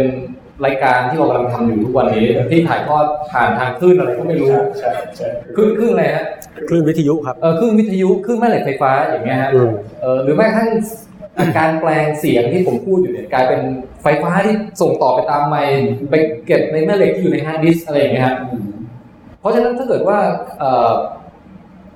ประชาชนทั่วไปติดตามความก้าวหน้าทางด้านเอ่อฟิสิกส์ที่อย่างคนอย่างฮอว์กิง set up เอาไว้หรือและและ community ของของนักที่เขาศึกษาเรื่องพวกนี้ทั้งหลายเนี่ยครับ อีกผมว่าอีกไม่ไม่ไกลอะฮะเราจะได้เห็นว่ามันจะเปลี่ยนแปลงเป็นเอ่อเทคโนโลยีต่างๆที่เปลี่ยนโลกยังไงบ้างอันนี้ผมผมขอช่วยพี่แทนตอบด้วยอ่ะนะครับ ก็คือว่าถ้าน้องเขาถามสักคนถามผมว่าเฮ้ยทำไมเราต้องสนใจสตีเฟนฮอว์กิงจริงๆก็ต้องบอกว่ายังไม่ต้องยังไม่ต้องสนใจก็ได้อืมแต่เอ่อเราเราต้องสนใจอะไรบางอย่าง ที่ผมผมเชื่อว่าเอ่อคนคนทั่วไปในระดับเซนส์ของคนทั่วไปเนี่ยอย่างน้อยๆที่สุดเนี่ย ก็น่าจะสนใจเรื่องราวในธรรมชาติเป็นหลักก่อนอืมนะครับพอสนใจเรื่องธรรมชาติแล้วเนี่ยเราค่อยไปดูว่ามีใครสามารถอธิบายเรื่องเหล่านี้ให้เราฟังได้อ๋อเออส่วนหนึ่งก็มีสตีเฟนฮอว์กิงนะครับส่วนหนึ่งก็มีคุณแทนไทยประเสริฐกุลฮะอยู่ระดับเดียวกันเลยใช่ไหมฮะใกล้ๆกันใกล้ๆกันสูสีกันอ๋อห่างกันอาจจะหลายปีแสนได้นะครับแต่ทีเนี้ยอ่าอย่างที่บอกนะครับว่าโดยโดยเซนส์ทั่วไปของมนุษย์เนี่ยมนุษย์เราเนี่ย ผมว่าสุดท้ายเราขี้สงสัยอยู่แล้วทำไมรุ้งกินน้ำต้องปรากฏหลังฝนตกเสมอมันเกิดอะไรขึ้น แล้วทำไมต้องมีเจ็ดสีอืมนะฮะทำไมถ้าเกิดจังหวะมันดีพอทำไมรุ้งมีมีสองชั้นทำไมรุ้งชั้นที่สองสีกลับกับรุ้งชั้นแรกนะฮะแล้วทำไมใต้รุ้งเนี่ยท้องฟ้าถึงสว่างกว่าเหนือรุ้งนะครับ สิ่งเหล่านี้เนี่ยมันจะนำมาซึ่งคำมันจะมีคำชุดอธิความคิดบางอย่างที่ช่วยอธิบายได้แล้วสตีเฟนฮอว์กิงอธิบายเรื่องเหล่านี้เหรอ จริงๆต้องบอกว่าสตีเฟนฮอว์กิงอธิบายเรื่องที่ซับซ้อนเกินไปสำหรับสำหรับมนุษย์ทั่วไปที่จะเข้าถึง แต่ว่าเมื่อเมื่อคุณศึกษาไปถึงจุดหนึ่งคุณจะเข้าคุณจะเริ่มสงสัยในสิ่งที่สตีเฟนฮอว์กิงคิดนะครับ จึงไม่ค่อยแปลกที่หลายคนอาจจะงงว่าทำไมคุณต้องไปศึกษานะครับ ดังนั้นผมผมอาจจะบอกว่ามันอาจจะยังไม่ต้องเราอาจจะยังไม่ต้องสนใจสิ่งที่เราขนาดนั้นใช่ฮะแต่ว่าเขาเนี่ยค่อยๆไประดับขึ้นไป เขาอธิบายธรรมชาติ หรือว่าจักรวาลนี้ในลักษณะที่น่าทึ่งน่าสัศจรรย์อย่างที่เราไม่เคยได้ยินเขาอธิบาย ใครมาก่อน จริงๆต้องบอกใช่ฮะ แล้วก็วัตถุที่สตีเฟนฮอว์กิงสนใจเนี่ยดันเป็นวัตถุที่ไม่ได้อยู่รอบตัวพี่แทนอืมคือผมยังไม่เคยจับหลุมดำเลยเนี่ยทุกทุกวันเนี่ยใช่ ครับ ถ้ามีใครเคยเห็นก็ซ้ำไปมีเลยรูปสมมุติเอา อ่าจริงๆจริงๆเอ่อเราถ่ายรูปได้นะครับ มันจะเป็นมีลักษณะเป็นคล้ายๆ กับวงแหวนนะครับของแก๊สที่หมุนนี่อยู่รรูอบปๆจริงไม่ใช่รูปจำลอ่าองรูปจริง ๆ ครับ นะฮะแล้วก็มีเอ่อพวยแก๊สที่เอ่อถูกสนามแม่เหล็กของแก๊สรอบๆเนี่ยดันจนกระทั่งพุ่งออกมาเป็นเจ็ตนะครับเป็นเป็นเป็นคล้ายๆกับแกนลูกข่างนะฮะอันนี้ถ่ายรูปได้แล้ว แล้วก็เอ่อแต่แต่เป็นของที่แน่นอนมันไม่อยู่ในชีวิตประจำวันพอไม่อยู่ในชีวิตประจำวัน เราก็อาจจะตั้งข้อสงสัยว่าแล้วเราจะรู้ไปทำไมก็ซึ่งซึ่งไม่ใช่เรื่องแปลกแต่ว่าผมแค่อยากบอกทุกคนว่า เอ่อเราควรจะสนใจวิทยาศาสตร์ไว้ก่อนนะครับ อย่างแรกคือมันให้คำอธิบายของที่อยู่รอบตัวง่ายๆ และอย่างที่สองคือมันเป็นภูมิคุ้มกันไม่ให้เราถูกอะไร ที่มันไม่ใช่วิทยาศาสตร์หลอกเอาอืมสตีเฟนฮอว์กิงบอกว่าเขาไม่เชื่อเรื่องพระเจ้า ครับ อืมเราสองคนผมว่าตรงกันไหมเชื่อตรงกับสตีเฟนฮอว์กิงคือผมผมมองว่าอย่างนี้ฮะเอ่อเวลาคนเราศึกษาหรือคุณคิดเรื่องเรื่องจักรวาลเรื่องเอกภพที่มันใหญ่ออกไปเนะครับ เราจะเริ่มเห็นว่าเอ่อมนุษย์เนี่ย มีนัยยะสำคัญที่มันหดเล็กลงเรื่อยๆ เมื่อเทียบกับความใหญ่ ความไกล ความยาว ความนาน ความเยอะทั้งหยิ่งลายเจออะไรใหม่ ยิ่งทำให้มนุษย์เล็กลงใช่ฮะซึ่งมันเป็นเทรนด์เนี้ยมาตั้งแต่สมัยแบบตอนที่คิดว่าอะโลกแบนเอาไม่แบนกลมอะดวงอาทิตย์หมุนรอบโลกไม่ใช่ โลกหมุนรอบดวงอาทิตย์อะมีแค่ระบบสุริยะไม่ใช่มีดาวอื่นๆมีกาแล็กซี่อื่นๆอะไรเงี้ยมันมันค่อยๆหดเล็กลงเรื่อยๆทีเนี้ยคอนเซปต์ของพระเจ้าเนี่ยครับ โดยเฉพาะอย่างยิ่งเอ่อพระเจ้าในลักษณะที่มามาแคร์ว่าเออสร้างเราทุจะกอย่างสร้างโลกสร้างมนุษย์กำหนดว่าตายแล้วจะขึ้นสวรรค์หรือลงนรกเนี่ยอยู่ที่พระเจ้าคนเดียวนะหาใช่ไหมนี่คือ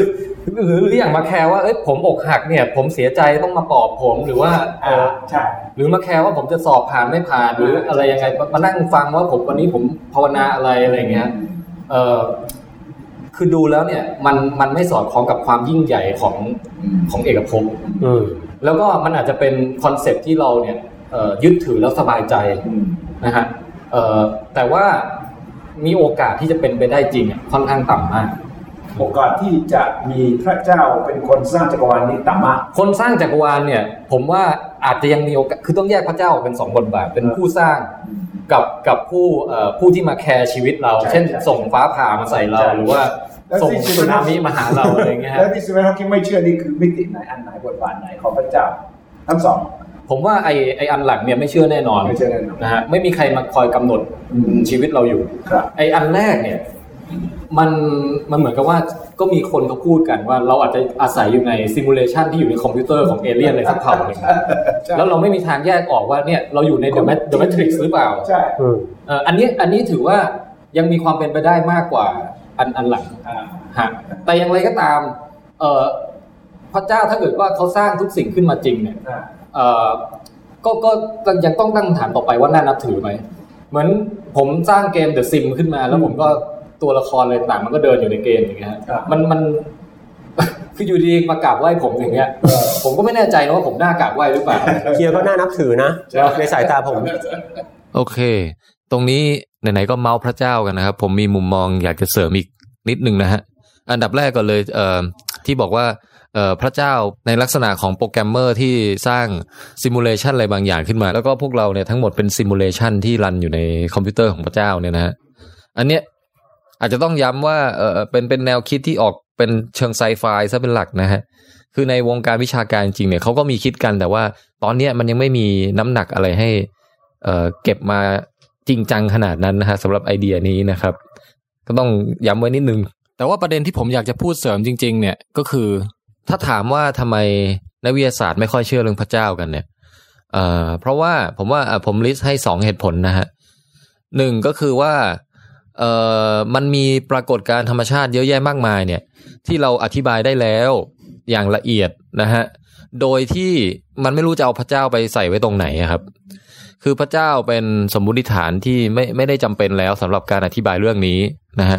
ยกตัวอย่างเช่นเอาแบบโบราณสุดเลยก็ฟ้าผ่าอะไรเงี้ยฮะเอ่อหรืออย่างกระบวนการพวกกำเนิดดาวฤกษ์กำเนิดกาแล็กซี่ เอ่อแม้กระทั่งกำเนิดจักรวาลนะฮะหรือบิ๊กแบงหรือกำเนิดสายพันธุ์ต่างๆ ของชีวิต หรือว่าวิวัฒนาการอย่างเงี้ย เราก็มีคำอธิบายที่มันครอบคลุมแล้วก็กระจ่างชัดนะฮะจนแบบพอเวลามีใครพูดว่าเออพระเจ้าสร้างโลกอะสร้างชีวิตอะไรขึ้นมาเนี่ย มันก็จะเป็นการไปขัดแย้งกับความรู้ที่เรามีอยู่แบบชัดๆอยู่แล้วอะฮะก็เลยถึงต้องไฟกัน ไม่อย่างนั้นคนก็จะเข้าใจวิทยาศาสตร์ผิดนะครับ อืม อันนั้นประเด็นหนึ่ง อีกประเด็นหนึ่งก็คือว่าอ้าวแล้วสิ่งที่เราไม่รู้มากมายเนี่ย อาจจะเป็นพระเจ้าทำได้ไหมเออคำตอบก็คือว่าพระเจ้าเนี่ย เป็นคำอธิบายที่มันไม่ฟินสำหรับนักวิทยาศาสตร์ฮะเออเป็นคำอธิบายที่พูดแล้วจบนะฮะ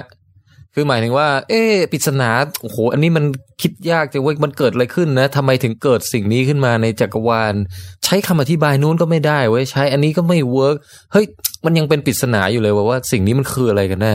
แล้วคนหนึ่งเดินมากลางวงแล้วบอกอะพระเจ้าสร้าง แล้วก็จบจบแยกย้ายกลับบ้านนะฮะแล้วไม่สามารถที่จะถามต่อได้ว่า เออ แล้วรายละเอียดมันคือยังไงเหรอ สร้างอย่างไรอ่า ขั้นตอนที่มาอะไรเป็นยังไง รายละเอียดมันถามไม่ได้เลยฮะพระเจ้ามาจากไหนใครเป็นคนสร้างพระเจ้าอีกทีหนึ่งอะไรอย่างเงี้ยถามมากก็บอกว่าเป็นเพียงมนุษย์ตัวจ้อยจะไปเข้าใจพระเจ้าได้ยังไงจบจบจบแยกย้ายกลับบ้าน มันไม่ได้รายละเอียดอะมันไม่ได้ดีเทล ที่นักวิทยาศาสตร์เนี่ยต้องการ มันเป็นคำอธิบายที่พอใส่มาแล้วมันไม่ได้อะไรเพิ่มขึ้นมาฮะเป็นเขาเรียกเป็น non explanation นะอันเนี้ยก็เลยเป็นสาเหตุที่ทำให้นักวิทยาศาสตร์ส่วนมากเนี่ย ไม่ยอมรับในคำอธิบายปรากฏการณ์ธรรมชาติต่างๆ ว่าเป็นผลมาจากการกระทำของพระเจ้านะครับ โอเค เสริมไว้แค่นี้ฮะกลับไปฟังกันต่อครับสตีเฟนฮอว์กิงตายแล้วเนี่ยตกนรกหรือขึ้นสวรรค์โอ้โหอันนี้เนี่ย ผมเพราะว่าถ้าเราเชื่อพระเจ้า แล้วสตีเฟนฮอว์กิงพูดอย่างนี้เนี่ยบาปมากใช่ไหมอืมถ้าสตีเฟนฮอว์กิงถูก คนส่วนใหญ่ที่เหลือโลกนี่ผิดหมดใช่ป่ะครับ ถ้าถ้าสตีเฟนฮอว์กิงผิด สตีเฟนฮอว์กิงนี่เสี่ยงมากเลยตายไปแล้วพระเจ้าจะต้องลงโทษ ใช่หรือเปล่าอย่างนี้ครับผมต้องบอกว่าเราอาจจะต้องแยกแยะนะฮะระหว่างความเชื่อส่วนบุคคลนะครับกับเรื่องของทฤษฎีวิทยาศาสตร์ จริงๆสตีเฟนฮอว์กิงก็เป็นแบบอย่างเรื่องทฤษฎีวิทยาศาสตร์กับการใช้ชีวิตนะครับส่วนเรื่องความเชื่อของสตีเฟนฮอว์กิงจะเป็นอย่างไร อันนี้ผมว่าแล้วแต่แล้วแต่แล้วแต่ความเชื่อส่วนบุคคลดีกว่า เพราะว่าอย่างนี้ครับเพราะว่าแม้แต่เอ่อถ้าผมจำไม่ผิดคือคุณเดวิดแอตเทนเบอเรอห์ที่เป็นเอ่อ นักทำสารคดีใช่ไหมนะฮะก็ยังบอกว่าโอกาสที่จะมีพระเจ้ามีอยู่จริงก็เราปฏิเสธไม่ได้อะครับ เพราะว่าเราไปพิสูจน์ว่าผิดไม่ได้นะครับคือเรายังมีวิธีพิสูจน์การการไม่มีเราไม่มีวิธีพิสูจน์ว่าพระเจ้าไม่มีจริงใช่อืมแต่ก็ไม่ได้บอกว่าเราไม่มีวิธีพิสูจน์แบบนี้เราจะมีจริงใช่นะฮะอืมอย่างไรก็ตามอะอืมอะเชิญเชิญก็ให้จบก่อนนะอย่างไรก็ตามแค่จะบอกว่าเอ่อ สุดท้ายไม่ไม่ตอบไม่ตอบคำถามผมว่าสตีเฟนฮอว์กิงจะตกนรกหรือขึ้นสวรรค์ครับดังดังนั้นเนี่ยก็เลยผมผมเลยเชื่ออย่างนี้ครับว่า ผมเองเนี่ยก็ก็ทำใจครึ่งครึ่งๆนะครับว่าเอออันนี้เรียกว่าแทนกัดนักวิทยาศาสตร์อะไรว่าแทนกัดนะผมผมลงทุนอย่างเอ่อเรียกว่าเอ่อ บริหารความเสี่ยงอาจารย์ที่บริหารความเสี่ยงว่าเอาแต่จริงๆเดี๋ยวนะโควิดแล้วยุ่งเลยอะไรเนี่ยเขาบอกว่านักวิทยาศาสตร์เนี่ยไม่ไม่ได้เชื่อหรือไม่เชื่ออะไร เราแค่พนันเท่านั้นเองว่าอันไหนน่าจะจริงกว่ากันอืมอ๋อเออแล้วฮะซึ่งในกรณีที่อันนี้จากเราแก้ดูตัวมากกว่าดูจากจักรวาลทั้งหมดแล้วเนี่ย ผมพนันว่าไม่มีนรกสวรรค์เพราะฉะนั้นว่าไม่มีนรกสวรรค์ใช่พระเจ้ามีไหมไม่มีแล้วตกลงถ้าไอ้ไอ้ระบบจักรวาลทั้งหลายแหล่นี่มันเกิดขึ้นของมันเองไม่ไม่มีใครไปสร้างกำหนดให้มันเป็นอย่างมันเกิดขึ้นตามกฎเกณฑ์ของธรรมชาติฮะซึ่งไอ้กฎเกณฑ์ตรงเนี้ย บางคนอาจจะเรียกพระเจ้าก็ได้ ไอน์สไตน์ก็ชอบเรียกอะไร mind of God อย่างเงี้ยว่าแต่แต่ความเป็นไปได้ที่ไอ้กฎเกณฑ์เหล่านี้จะรวมร่างออกมาเป็นผู้ชายหนวดขาว แล้วก็สร้างอาดัมกับอีฟเนี่ยผมว่าต่ำมากต่ำมากเลยอย่างต่ำมากอะแล้วก็เป็น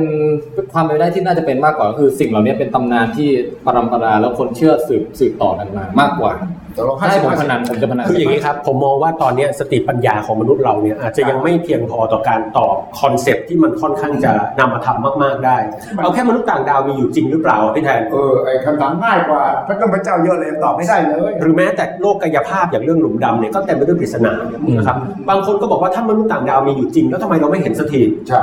คำตอบบางทีอาจจะอยู่ที่ว่าเขาปรากฏให้เราเห็นอยู่ตลอดเวลา แต่สติปัญญาเราอาจจะไม่พอเหมือนกับมดที่สร้างรังอยู่ข้างๆทางด่วน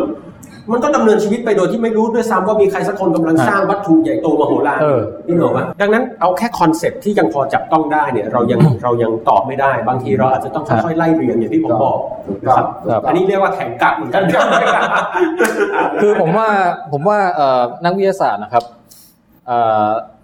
ชอบและยอมรับได้กับคำถามที่ยังไม่มีคำตอบ อืมแต่จะไม่ชอบคำตอบที่ห้ามตั้งคำถาม อืมใช่ใช่ใช่ไม่ชอบคำตอบที่ห้ามตั้งคำถาม ใช่ อ๋อแปลว่ายังไงต้องถามก่อนคือการตั้งจะมีคำถามคำตอบหรือไม่อีกเรื่องหนึ่งแต่ต้องถามใช่ฮะการตั้งคำถามนี่เป็นหัวใจเลยครับ อันที่จริง แนวคิดของคนทั่วไปที่เป็นประชาชนทั่วไปเนี่ยที่ผมพยายามสื่อสารวิทยาศาสตร์กับพี่แทนเสมอคือว่า เวลาเจอข่าวเจออะไรมาเราควรจะตั้งคำถามกันเลยว่าจริงหรือเปล่านะฮะแค่นี้เราก็มีภูมิคุ้มกัน แล้วก็มีหลักการทางวิทยาศาสตร์อยู่ในตัวแล้วแล้วถ้าคุณเรียนหนังสือตอนเด็กๆเนี่ยแล้วคุณถามครูมากๆเนี่ยครูก็จะบอกลองภูมิแล้วอ่านะใช่ไหมดังนั้นครูไม่เป็นวิทยาศาสตร์พอหรือว่านักเรียนไม่กล้าที่จะตั้งคำถาม เพราะว่า ลัวว่าจะมีคำตอบที่ครูตอบไม่ได้คำถามนี้ดี ผมเนี่ยสมัยที่หัดบรรยายบ่อยๆเนี่ยครับก็มีเด็กมาถามอย่างเงี้ยแล้วก็ตอบไม่ได้เจอเยอะแยะมากมาย ผมก็เลยมาถามพี่แทน นะครับสมัยนั้นเนี่ยพี่แทนเป็นเหมือนบุคคลที่ผมนับถือมากครับนะครับตอนนี้ก็ยังมากอยู่นั่นดูนะสมัยนั้นใช่ไหมสมัยนี้ด้วย ผมถามพี่แทนว่าเวลามีเด็กมาถามเนี่ยก็พี่แทนตอบไม่ได้หรืออะไรเงี้ยพี่แทนเคยรู้สึกว่าลองภูมิไหมทำยังไงพี่แทนตอบผมว่าอะไรพี่พี่จำได้ปะจำไม่ได้หรอกครับโอเคอันนี้ผมยังจำได้พี่แทนตอบว่า พี่ไม่เคยคิดในมุมนั้นเลย พี่ก็แค่รู้สึกว่าคำถามมันก็คือคำถามอืมจะกวนไม่กวนหรือท่าทีจะเป็นอย่างไรก็ตัดออกไปก่อน เราก็พยายามตอบคำถามนั้นให้เต็มที่ไปก่อนแล้วถ้าเราไม่รู้ล่ะ ถ้าเราไม่รู้ก็ตอบก็ตอบว่าว่าไม่ไม่รู้รู้ตอบว่าไม่รู้ใช่ต้องต้องอย่างนั้นเลยนะ เป็นเรื่องธรรมดามากครับ แม้แต่เวอร์เนอร์ไฮเซนเบิร์กที่ได้รางวัลโนเบลตอนอายุ 27 ปีนะครับ ตอนที่มีคนถามคำถามยากๆเขาก็ตอบว่า I don't know next เฮ้ยจริงจริงจริงๆถ้าแล้วเราเป็นตอนฮอ w กิ n งใช่ไหมฮะฮอ w กิ n งก็มีอยู่โค้ดหนึ่งหรือเปล่าผมจำได้ไม่แน่ใจว่า ที่เขาบอกว่าศัตรูของความรู้ไม่ใช่ความไม่รู้ แต่เป็นความรู้ไม่จริงอะใช่ใช่ใช่ใช่ใช่ไหมฮะแต่ผมจะเล่าให้ฟังผมมีครูคนหนึ่งเรื่องนี้แหละในห้องเรียนแชร์มันสุดยอดนักเรียนยกมือถามครับครูคนนี้เขาบอกว่าไอ้โง่ถามอย่างนี้ได้ยังไงไอ้ยังไม่รู้อีกเหรอ ควรจะรู้เองทำไมต้องถามคำถามง่ายๆอย่างนี้ถามได้ยังไง ยืนอยู่ตรงนั้นเลยลงโทษแก ยืนอยู่นั้นกลางมือไว้ แล้วเดี๋ยวฉันจะกลับมา อย่าไปไหนนะแล้วแกก็ออกจากห้องไปอีกสิบนาทีกลับมาแกก็บอกว่า รู้คำตอบยังรู้คำตอบยังยังใช่ไหมจะบอกให้บอกบอกบอกคำตอบเสร็จเรื่องที่ผ่านไปสี่ห้าปีวันหนึ่งครูคนเนี้ยจบแล้วผมจบแล้วผมกลับไปเยี่ยมแล้วครูคนเนี้ยก็บอกวิชัยจำได้ไหมบอก เรื่องอะไรจำได้ไหมว่าตอนที่ครูสอนใหม่ๆอะแล้วมีนักเรียนก็มาถามนะแล้วครูชี้หน้าด่าว่าไอ้โง่เนี่ยความจริงเนี่ย ครูเนี่ยไม่รู้คำตอบ ครูด่าเพื่อให้ปิดความผิดของตัวเองได้ยืนครูวิ่งไปเนี่ยไปเปิดตำราหาคำตอบคู่มือ แล้ววิ่งกลับมาตอบ ฉะนั้นอ๋อฉะนั้นวิธีการของครูก็คือว่าครูเนี่ยไม่กล้าบอกว่าครูไม่รู้อ่าแต่ครูต้องการให้นักเรียนรู้คำตอบเหมือนกัน ฉะนั้นครูก็จะต้องวิ่งแอบไปที่ห้องสมุดไปเปิดคู่มือกลับมาแล้วก็ตอบเออคือมันถูกหรือผิดเออคือว่าถูกหรือผิดผมว่าก็ถ้าเป็นผมผมก็บอกเออนักเรียนรอสักครู่นะเดี๋ยวครูจะไปวิ่งไปหาคำตอบ เดี๋ยวกลับไม่มาได้นะยุคนั้นไม่ได้ยุคนั้นอะครูเสียหน้ามากอืมแต่ที่ต้องนับถือมากครูก็บอกว่าทำไมรู้ไหมว่า ครูเนี่ยจึงไม่ไม่รู้ เพราะว่าครูทุกคนต้องเสียสละตอนเปิดเทอมเนี่ยท่านอธิการก็เรียกประชุมครูทั้งหมด แล้วก็บอกว่าตอนนี้เราขาดครูที่สอนวิชา bookkeeping วิชาเนี้ยที่สอนนะทุกคนก็บอกว่าไม่มีใครมี background เรียนมาทาง bookkeeping อธิการก็ชี้มาที่ครู บอกนี่แหละครูสอนวิชานี้แล้วกันอ๋อไม่ได้เรียนมาทางนี้อ๋อไม่ได้เรียนมาทางนี้ไม่สำคัญอืมไป ก็ไปหาความรู้สิอืมต้องสอนปีหนึ่งเรื่องนี้ครับครูก็เลยต้องไปเปิดตำราเรียนโดยที่ตัวเองไม่เคยเรียนมันเลยอืมแล้วก็ต้องสอนน่าสนใจนี่คือนี่คือความจริงของของสภาพของครูที่เสียสละจริงๆ ตั้งใจเสียสจละริงๆ แต่ว่าต้องหาทางออกครับแต่ว่ามันผิดกับหลักวิทยาศาสตร์ที่ว่าไม่รู้ก็บอกไม่รู้สิ จริง ๆ ต้องบอกว่าบางทีเราเรามองบทบาทของครูเป็นผู้รู้ทุกอย่างเนี่ยผมว่ามันอาจจะเป็นมุมมองที่ทำให้ให้มันเป็นยุคเก่ายุคเก่าครูอาจจะเครียดแล้วก็ทุกอย่างแล้วจะยุไม่คค่อนั้ยนสนุเด็กกถ้าเด็กถ้าครูบอกไม่มีคำตอบไม่รู้เด็กก็จะไม่เคารพนับถือครูด้วยนะไม่เหมือนสมัยนี้นะอืมใช่ไหมมาต่างทัศนคติตอนนั้นมันต่างกับตอนนี้พอสมควรครับ แต่อย่างไรก็ตามเนี่ยอันเนี้ยผมต้องบอกว่าที่คุณสุทธิชัยพูดมาเพราะทุกวันเนี้ยครับ อาจารย์ที่สอนวิชาดาราศาสตร์เนี่ยอืมก็แทบไม่มีใครเลยนะครับ ที่จบตรงมาทางดาราศาสตร์ เพราะว่าวิชาดาราศาสตร์เป็นวิชาที่หาที่เรียนค่อนข้างยากใช่นะครับหลายๆคนก็จบพละบ้างก็จบวิทยาศาสตร์ทั่วไปแต่ก็ก็อยัยากงมาสอนดาราศาสตร์เนี่ยใช่ฮะก็ต้องหาความรู้มาบ่นกับผมมาหาความมาสอบถามอะไรต่างๆ ก็อืมจริงๆผมเห็นใจแล้วก็นับถือเขาเหมือนกันใช่ครับนะครับแต่ล่าสุดครับคุณสุทธิชัยล่าสุดผมไปบรรยายให้เจ้าหน้าที่ เอ่อกรมอุทยานนะฮะปรากฏว่ามีท่านหนึ่งนะครับ ผมจำได้ท่านยกมือถาม แล้วผมตอบไม่ได้เออเขาถามว่า ดาวเคราะห์ในระบบสุริยะเนี่ยอืมไล่ตั้งแต่ดวงอาทิตย์มาเป็นดาวพุธอืมศุกร์แล้วก็ไม่นับโลกก็จะเป็นอังคารพฤหัสเสาร์อืมแล้วทำไมวันไม่เรียงอย่างนี้อ่าทำไมไม่เรียงจากวันอาทิตย์แล้วมาวันพุธแล้วมาวันศุกร์อืมเอออ่าครูครูแต่ตอนนั้นเนี่ยในฐานะที่ผมเป็นวิทยากร ผมตอบไม่รู้ไม่ได้ใช่ผมก็ต้องบอกว่าอย่างนี้ครับ เรื่องในสมัยโบราณแล้วผมก็ไปเรื่องนาฬิกาแดนอะไรไปเรื่อยแต่ตอนนี้ผมไปทำการบ้านมาผมรู้เลยโอ้คแล้วรับกลับไปบอกคนที่ถามได้ยังว่าขอโทษนะครับตอนนั้นที่ผมพูดนะผมมั่วการอบรมเนี่ยผมไปเช็คนะครับ การอบอะไม่ได้มั่วนะครับแต่ว่าผมพูดเรื่องอื่นผมพูดเลยจริงๆน่าจะขอเบอร์เขาไว้แล้วบอกว่าเดี๋ยวเดี๋ยวผมหาคำตอบได้เมื่อไหร่เดี๋ยวผมโทรจริงๆท่านท่านอยู่เขาพระวิหารไว้เดี๋ยวผมไปเขาพระวิหารเนี่ยผมจะไปให้คำตอบเขาจะเชื่ออย่างนั้นตลอดชีวิตไงฉะนั้นคุณต้องไปแก้ให้เขาครับครับจากสิ่งแวดล้อมกินเนี่ยมาถึงเรื่องเรื่องอะไรก็ไม่แน่ใจแต่ว่ายังไงได้ประโยชน์อย่างยิ่งครับครับผมขอณมากครับขอบคุณครับคุณสุทธิชัยครับดีครับครับดีครับ I am very aware of the preciousness of time. I was given two to three years to live. I faced a life unable to properly communicate. Fortunately, my mind was unaffected. While all around me people have buzzed away, deep in conversation, I have often been transported afar, lost inside my own thoughts, trying to fathom how the universe works. Perhaps it is human nature that we adapt and survive. We have this one life to appreciate the grand design of the universe. There is still plenty more to find out. We are all time travelers, journeying together into the future. Let us work together to make that future a place we want to visit.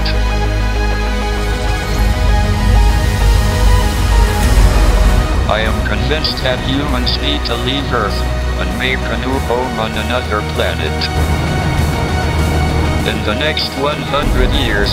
we will embark on our greatest ever adventure. Our destiny is in the stars.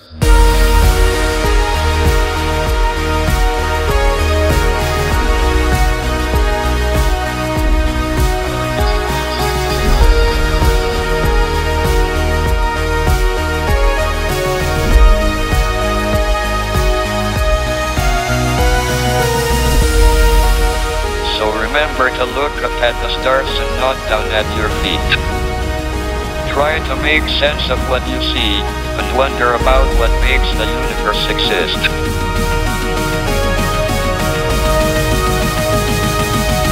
Be curious.